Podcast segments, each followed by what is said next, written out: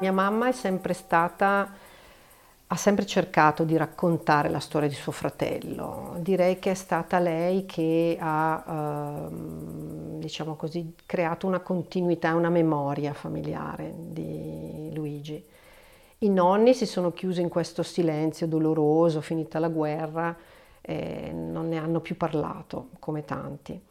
Eh, mia mamma ha mantenuto oh, nel gesto del portare i fiori sulla lapide commemorativa al cimitero di Ranica voluta dai nonni, eh, questo gesto di memoria. Quindi i fiori per lunghissimo tempo sono rimasti l'unico gesto che ricordava la storia, la sua scelta e la sua fine. E eh, mia mamma è morta di Alzheimer nel duemilaquindici e aveva dimenticato quasi tutto, eh, ma non aveva dimenticato suo fratello, cioè eh, per lungo tempo, anche quando facevamo delle passeggiate all'aperto, lei raccoglieva i, fo- i, i fiori da portare a suo fratello. Quindi il fatto che si sia così impressa indelebilmente la storia del fratello eh, è rimasta di un'intensità che è passata anche a noi. E quindi lei ci ha sempre detto e ci ha sempre mostrato queste lettere, diciamo quando eravamo più cresciuti, alle, diciamo dopo, a, dall'adolescenza ovviamente. Aneddoti è il podcast che raccoglie le storie dei deportati italiani nei campi nazisti.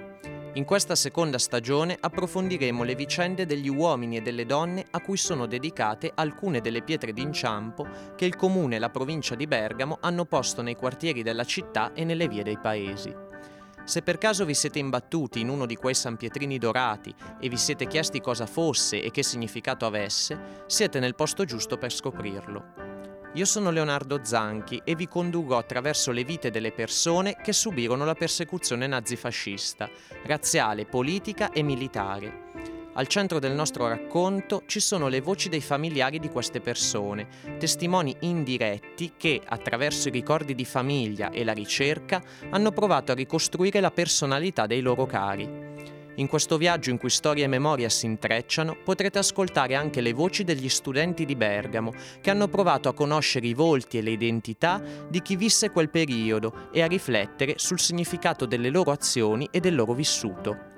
Questo racconto vuole essere un filo che unisce passato e presente, per riscoprire la memoria della nostra comunità e sentirsi parte consapevole di essa.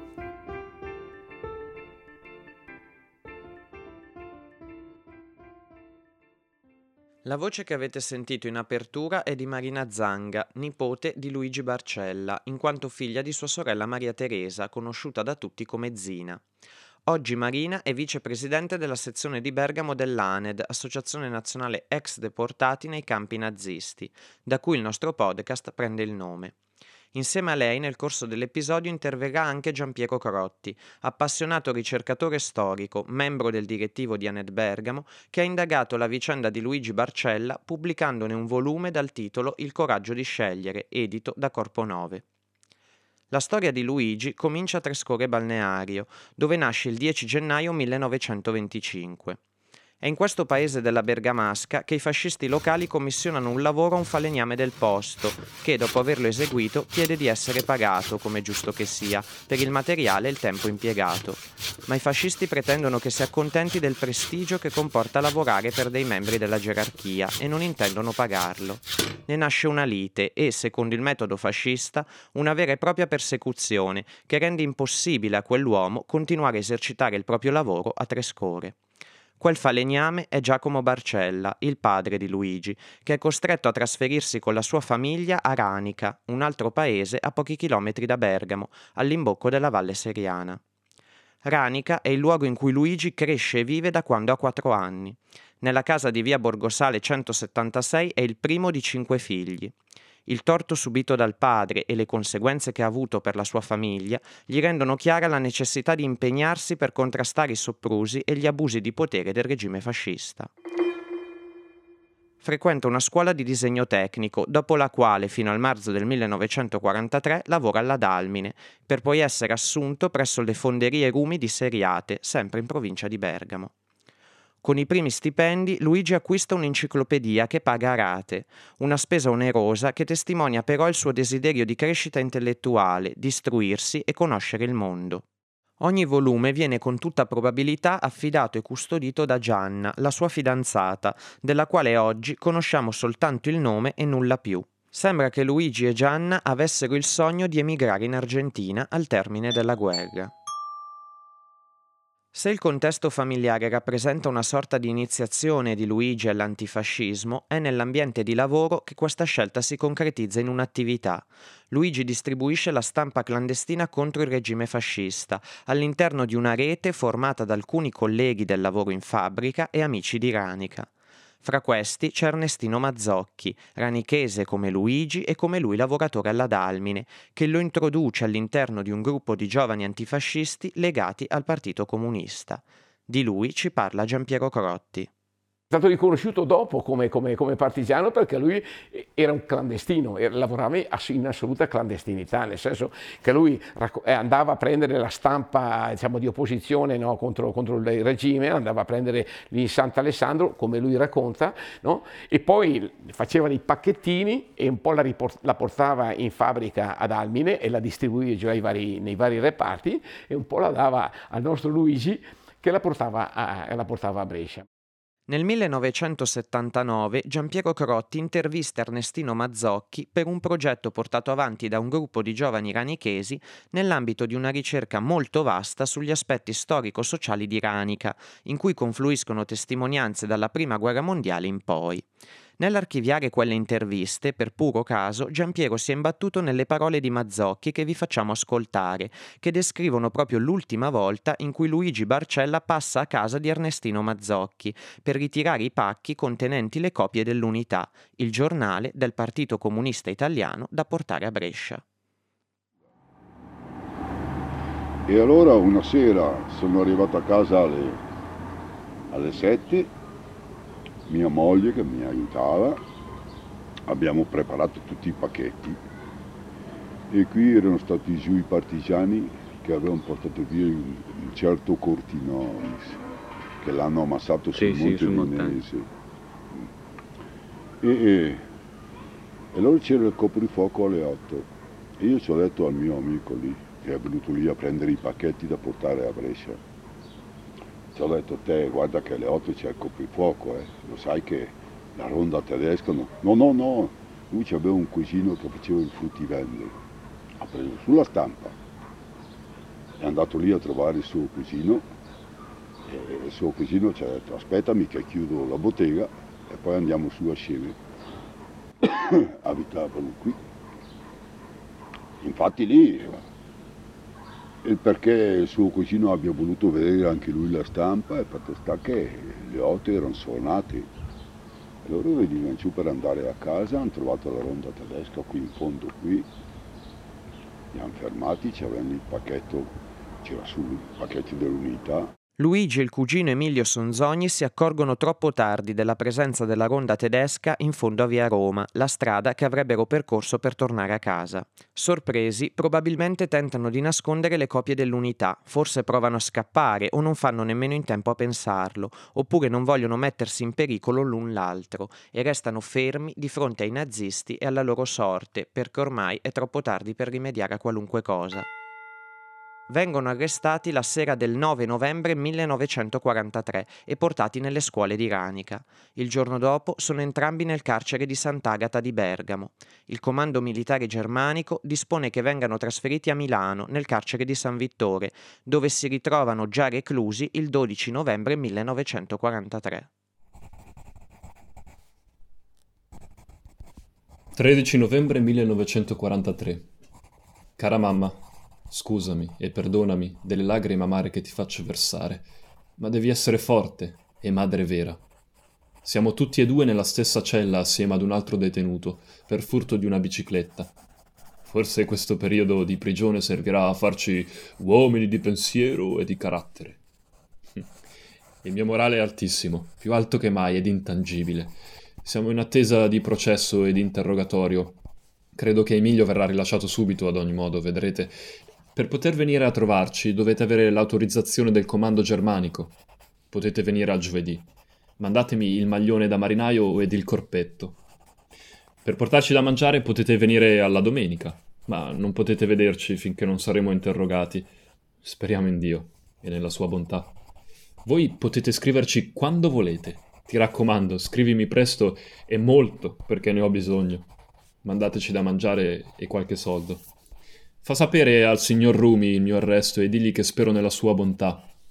Io spero che tu e papà non vi lascerete abbattere per così poco, perché ricordatevi che non ho rubato né ucciso o fatto male a qualcheduno, e ciò vi deve bastare. Mamma, da molto tempo non recitavo più il pater che tu mi hai fatto imparare sin da piccolo, ma quando si è racchiusi in un carcere si crede più che mai in Dio, e non perché da Lui ci si aspetti un aiuto, ma perché è contro ogni senso il non crederlo. Ti scrivo dalla chiesa delle carceri e pensando a voi... vorrei piangere, ma non riesco. Fa imparare agli altri i miei fratelli la patria, Dio e la famiglia. Fallo sapere alla mia fidanzata e digli che prima di avere una risposta decisiva aspetti l'esito della condanna. Digli che la amo e che non la dimentico. Mandale il mio indirizzo e dille che mi scriva. Bacio, vostro Luigi. Posso scrivere solamente un giorno per settimana, al venerdì. Salutami tutti gli amici e salutami Ernestino Mazzocchi. Il giorno seguente all'arrivo nelle carceri di San Vittore, Luigi scrive questa lettera indirizzata alla madre Ines Cortinovis. È la prima di una serie di comunicazioni che riuscirà a far avere alla famiglia e questa è l'unica spedita in via ufficiale, cioè sulla carta intestata del carcere. Sono tante le riflessioni che possono sorgere dalla lettura di queste righe. Da subito è chiaro come l'intento di Luigi sia quello di rassicurare la madre e la famiglia, affermando che l'esperienza di detenuto lo porta addirittura a riavvicinarsi alla fede e a quella forma di religiosità che proprio la madre gli aveva insegnato da bambino.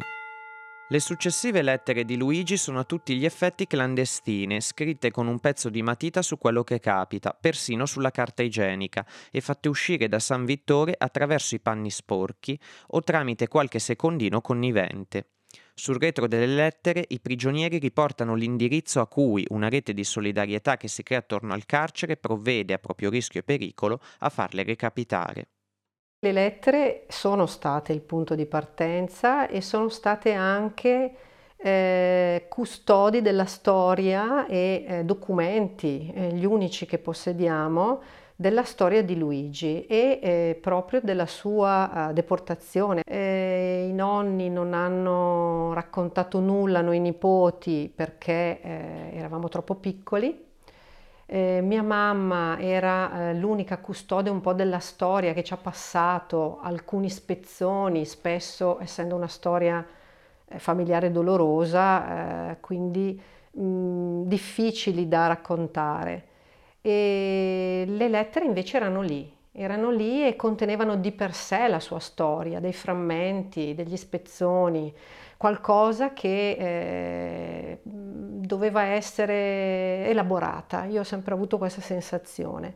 Eh, queste lettere sono entrate e uscite da quel cassetto eh, e poi a un certo punto il momento di farne qualcosa e anche decidere di prendere posizione anche eh, per quanto riguarda me stessa rispetto a questa storia familiare.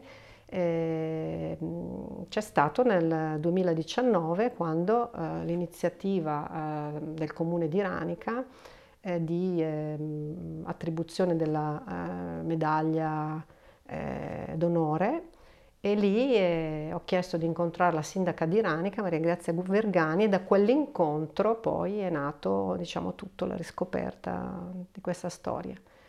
otto dicembre millenovecentoquarantatré. Mamma, nel pacco di Emilio ci sarà un biglietto per te, perché credevo di non essere in tempo a scriverti, per mancanza di matita. Mandami le seguenti cose, eh, un paio di guanti, un pezzo di matita, infilalo in un pane, poi tura al foro, una rete per i capelli, un pezzo di sapone, eh, un boccettino di brillantino solida, uno straccio per lavare la gamella. Quando ci mandi il pacco, metti sempre una nota di tutto il contenente, che sia in vista di tutti i controlli, e sulla lettera torna a farli presente, così se manca qualcosa lo saprò. tutte le pietanze che ci mandi, avvolgile nel giornale Corriere della Sera, almeno si ha qualche notizia. E non affamatevi a mandarci pietanze, mandateci pane e polenta. Vostro Luigi. Abbiamo molte cose da dirci al nostro ritorno. Speriamo in un presto arrivederci. E di alla nonna che preghi per noi. Questo biglietto è parte di una lettera più ampia, probabilmente scritta in diversi momenti, sempre l'otto dicembre millenovecentoquarantatré. Crediamo sia interessante soffermarsi su ciò che può servire a un detenuto a San Vittore in quel periodo. Colpisce la richiesta di una matita da nascondere nel pane per poter continuare a scrivere senza essere scoperti, ma anche la raccomandazione di avvolgere il cibo nelle pagine del Corriere della Sera, così che anche dentro al carcere possa arrivare qualche notizia dall'esterno. Sono dettagli che testimoniano un'autentica resistenza che si attua anche nei piccoli gesti, come quello di avere a disposizione del sapone e della brillantina per la propria igiene e cura personale, gesti che nel lager saranno completamente impediti a Luigi, perché, come gli altri deportati, subisce quel processo di deumanizzazione architettato dai nazisti per rendere questi prigionieri oggetti di cui disporre secondo le loro esigenze. Nelle settimane successive il cugino Emilio viene scarcerato. Luigi probabilmente si assume tutta la responsabilità della distribuzione della stampa antifascista per provare a scagionarlo. Ma Emilio non viene rilasciato. I nazisti lo inviano tra Rimini e Pescara, costringendolo ad arruolarsi nella Repubblica Sociale Italiana e a combattere contro la resistenza partigiana e gli alleati. Emilio seguirà la ritirata tedesca fino a Verona e, una volta sciolta la sua formazione in prossimità del venticinque aprile, rientra a casa. Luigi invece continua la propria detenzione. Nel gennaio millenovecentoquarantaquattro compie diciannove anni nella cella di San Vittore, dove resta rinchiuso fino ai primi giorni di marzo. Il quattro marzo viene condotto dal carcere alla stazione centrale di Milano. Al binario ventuno, sotterraneo e nascosto dagli sguardi dei viaggiatori, c'è un treno merci ad attendere lui e i suoi compagni, un centinaio fra detenuti politici e lavoratori arrestati a seguito degli scioperi del marzo millenovecentoquarantaquattro. Durante il tragitto che dal carcere li porta alla stazione a bordo delle camionette naziste, Luigi riesce a compiere un ultimo gesto di resistenza. Lancia un bigliettino che qualcuno raccoglie e consegna alla famiglia due giorni dopo, il sei marzo. Cara mamma, parto per la Germania. Non piangere. Insegna ai miei fratelli ad amare la patria. Salutatemi Gianna. Tanti baci. Vostro Luigi.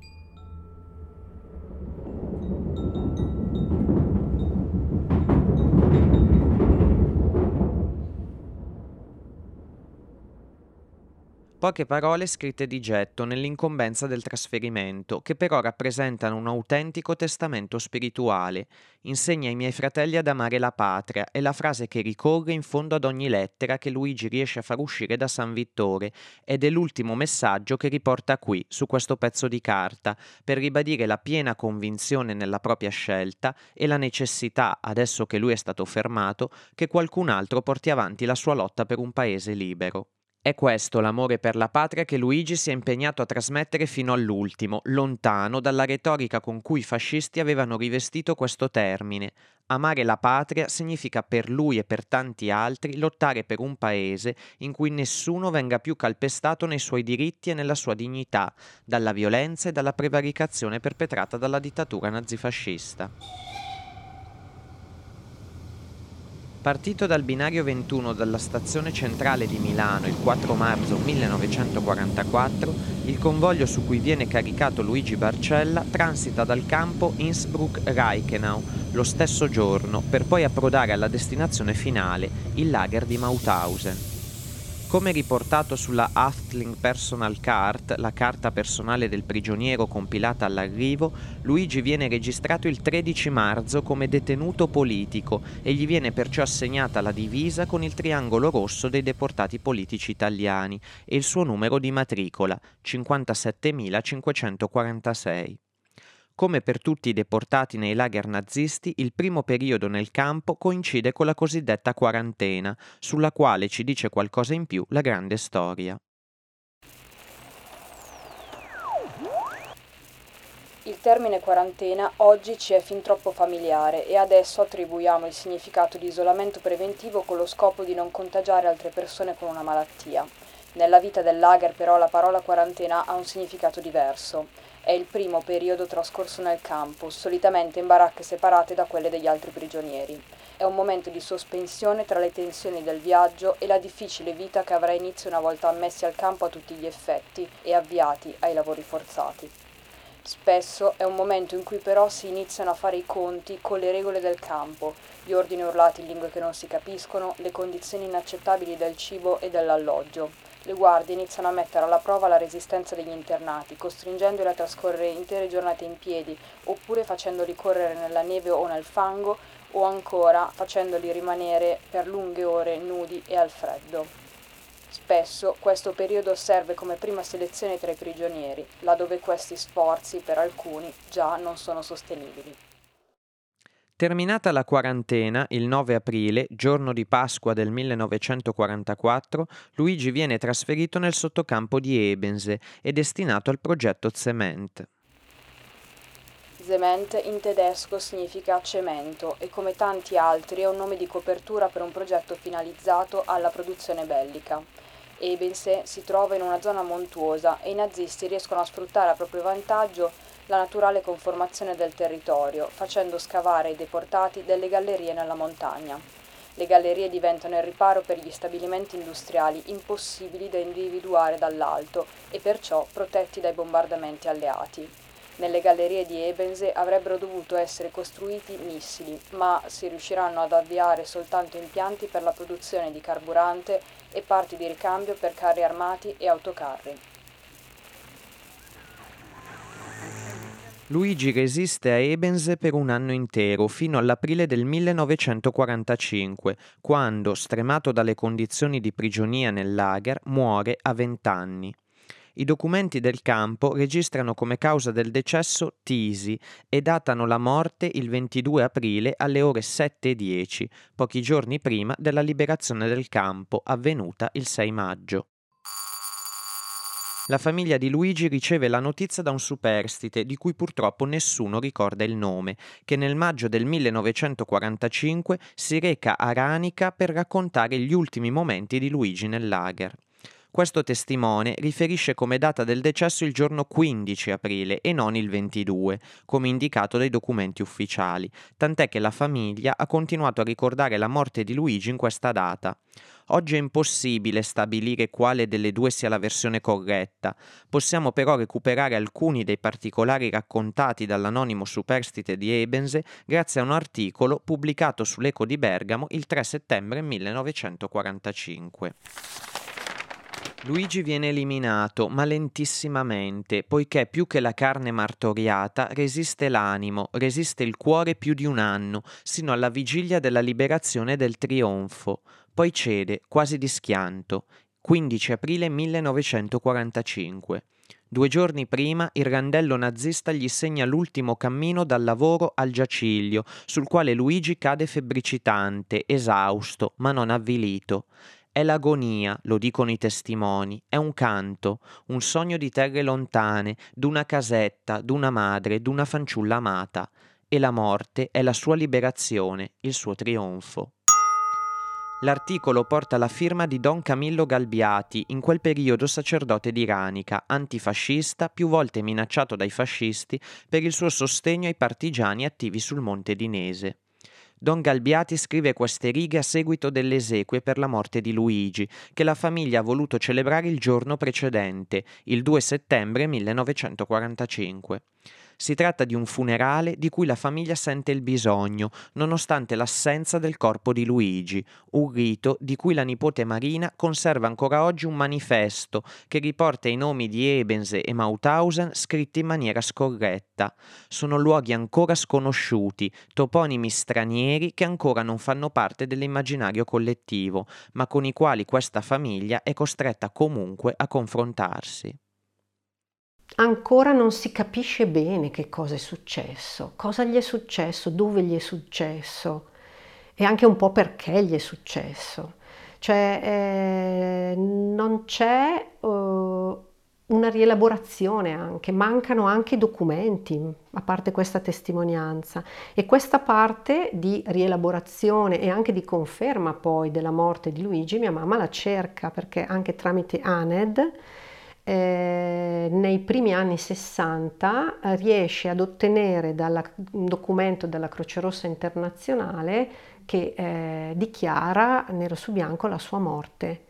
Eh, alle sette e dieci del ventidue aprile del quarantacinque muore, secondo le registrazioni del, del, del lager, eh, muore per tubercolosi, ufficialmente di tisi.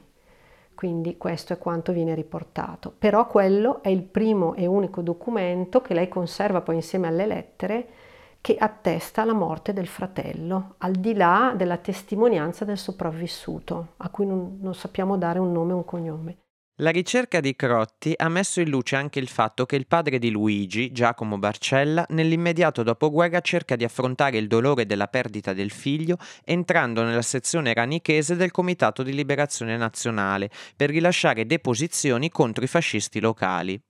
Evidentemente era arrabbiato con il mondo, infatti lui entra come testimone, ho visto dei documenti, eh, il papà di Luigi Barcella entra come testimone contro una serie di fascisti locali, la mamma l'ha portata sulla religione, la consolazione, e lui invece ha, no, ha combattuto no, per, per avere la sua vendetta, diciamo, mettiamola così, va?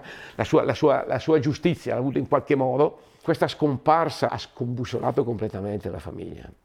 Perché noi parliamo di danni, sì, danni fisici, ma i danni, danni psicologici, quelli non, sono di, di difficile valutazione. Gian Piero Crotti scopre anche che l'Ufficio Patrioti, nel raccogliere prove che assicurassero a Luigi Barcella il titolo di caduto per la causa antifascista e dunque l'indennità alla famiglia, ottiene anche una dichiarazione dalla Federazione di Bergamo del Partito Comunista, che certifica la sua attività antifascista e antitedesca. Luigi era quindi a tutti gli effetti legato al P C clandestino, senza che la famiglia sapesse nulla di questo, tanto che anche Marina ne era all'oscuro fino a quando Giampiero non gliel'ha comunicato. Questo dato aiuta a comprendere come la scelta di Luigi sia motivata da intenzioni ben definite. Lo fa perché crede valga la pena impegnarsi in prima persona. Centrale in questo senso è la figura dell'amico Ernestino Mazzocchi, noto comunista ranichese che sicuramente ha condiviso gran parte delle sue idee con Luigi, oltre a coinvolgerlo concretamente nella distribuzione dell'unità. Mia mamma mi ha sempre detto, allora ogni venticinque aprile c'è qualcuno che mette una rosa rossa eh, sulla lapide dello zio Luigi e secondo me è l'Ernestino Mazzocchi. Quindi c'era un rapporto stretto, erano compaesani, erano compagni di eh, militanza e di resistenza e di clandestinità, perché immagino anche questa dimensione della clandestinità. Infatti Mazzocchi nella registrazione in cui racconta nel settantanove eh, dell'arresto di Luigi, dice anche che si era raccomandato, gliel'ho detto, attento, c'è il coprifuoco.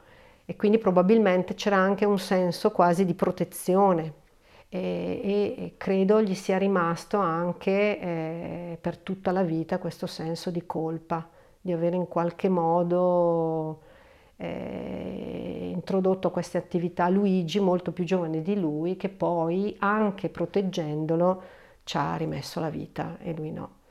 E c'è un dettaglio che ho scoperto in questi ultimi anni, eh, andando appunto al cimitero di Ranica, eh, Ernestino Mazzocchi è sepolto in terra e ha una lapide eh, di pietra rossastra che è la stessa pietra della lapide commemorativa di mio zio Luigi. Però la lapide di mio zio Luigi c'è dal quarantacinque quarantasei. E quindi diciamo che anche questo gesto del volere lo stesso tipo di pietra trattata nello stesso modo, molto grezza, molto eh, dà l'idea del legame che, che li univa in vita, che ha voluto quasi ribadire anche dopo morto, quasi un segno di riconoscimento e di legame che continuava. Il parco di Ranica, situato in via Roma, dove venne arrestato la sera del nove novembre millenovecentoquarantatré dopo essere passato dalla casa di Mazzocchi a ritirare la stampa antifascista, dal venticinque aprile duemilaventuno è intitolato a Luigi Barcella. All'ingresso di quel parco, il venticinque aprile duemilaventidue, viene posta la pietra d'inciampo in suo ricordo. Perché la vicenda di Luigi non venga restituita soltanto alla sua comunità, ma a chiunque voglia conoscerla e custodirla, abbiamo coinvolto alcuni studenti e studentesse della classe quinta T del Liceo Scientifico Lussana di Bergamo, per provare a raccogliere alcune delle loro riflessioni sulla vita di questo giovane bergamasco poco più grande di loro. Adam ci ha detto che Questi, questi fatti ci, mh, ci aiutano più a capire come una persona viveva quel, quel periodo, perché sì, eh, sicuramente è importante capire lo scenario generale, come, come erano gli schieramenti, eh, è abbastanza eh, appunto generale, però eh, i fatti personali sono quelli che alla fine dei conti sono I, i più importanti e quelli che ci, ci aiutano a capire cosa succedeva realmente, come si comportava per esempio un ragazzo di diciotto anni, eh, come, come era determinato, come riusciva comunque, nonostante la situazione tragica, ad avere eh, il coraggio necessario per poter stare in silenzio, per poter resistere alle torture e comunque eh, mantenere questo... Questo, diciamo, questo comportamento e questi ideali nonostante la situazione. Anche un compagno di Adam, Federico, insiste sulla necessità di entrare nella memoria personale e usare il punto di vista dei singoli come chiave di lettura per comprendere più a fondo i fatti storici. Secondo me, eh, affrontando questo argomento in modo così specifico come abbiamo fatto, focalizzandoci su una persona, riesce a farci immedesimare molto in, nei sentimenti, nelle vicende. Quello che però secondo me non viene fatto è proprio questo. Secondo me viene troppo generalizzato e anche un po' questa ciclicità, ogni anno generalizzare questo avvenimento ce lo fa vedere un po' come il credo a messa. Tutti lo sanno, ma nessuno veramente eh, l'ha capito. Secondo me col passare del tempo si perde questo aspetto più personale della memoria confrontata poi col, col ricordo storico, la ricerca storica, che già per esempio abbiamo perso, a parte in alcune occasioni di scritture o altre testimonianze, nei tempi che a noi più, lon- eh, più lontani, molto più lontani rispetto al quarantacinque. E alla fine è una questione ampissima quella della memoria, eh, non, non riguarda solo eh, questi avvenimenti della deportazione, riguarda veramente tutti, anche, anche noi stessi. Eh, n- sappiamo che maga- magari potremmo avere anche un, un risvolto storico, magari la nostra persona, magari diventeremo importanti per la storia, però la memoria personale alla fine è destinata a scomparire, a mio parere. Diego conclude sottolineando come la questione della memoria riguardi ciascuno di noi e quanto essa sia fragile, costantemente minacciata dall'oblio. Lo sapeva bene Maria Teresa, sorella di Luigi Barcella, che per tutta la vita ha portato fiori alla lapide del fratello perché non si perdesse il suo ricordo. Il suo impegno costante richiama quello di chi oggi si occupa della memoria in tutte le sue forme e, nel caso che ci riguarda direttamente, della memoria delle deportazioni. Un progetto come quello delle pietre d'inciampo prova a salvare alcune di quelle vicende personali della nostra storia recente, per ricordarci che il presente in cui viviamo non è frutto del caso, ma è il risultato delle scelte di chi, come Luigi, ci ha preceduto e ha scelto per noi di impegnarsi coraggiosamente per un paese libero e più giusto. Oggi sta a noi continuare. Questo è Aneddoti. Io sono Leonardo Zanchi, i testi che avete ascoltato sono miei e di Andrea Giovarruscio. La voce della grande storia e la produzione audio sono di Andrea Giovarruscio. La voce che legge le lettere di Luigi Barcella è di Enrico Broggini, che ringraziamo di cuore. Ringraziamo Marina Zanga e Gian Piero Crotti per la disponibilità. Per la stesura di questo episodio è stato fondamentale il volume Il Coraggio di Scegliere, storia di Luigi Barcella, deportato politico nel lager di Ebensee, scritto da Gian Piero Crotti ed edito da Corpo nove. Ringraziamo il professor Paolo Vitali del Liceo Lussana di Bergamo e gli studenti della Quinta T che hanno contribuito a questo episodio. Alessandra Baù, Bellini Federico, Isabella Bizzi, Michele Erba, Diego Ferranti, Beatrice Oldrati, Adam Tacfine, Federico Zucchi. I laboratori nelle scuole sono stati condotti in collaborazione con I S R E C, Istituto Bergamasco per la storia della Resistenza e dell'età contemporanea. Aneddoti nasce da un'idea della sezione di Bergamo dell'A N E D, l'Associazione Nazionale Ex Deportati nei Campi Nazisti, da cui prende il nome. Il progetto è promosso dal Comune di Bergamo e rientra nelle attività proposte dall'Assessorato alla Cultura in occasione del Giorno della Memoria duemilaventidue. Seguiteci sui nostri canali social Instagram e Facebook, ma soprattutto fate passaparola.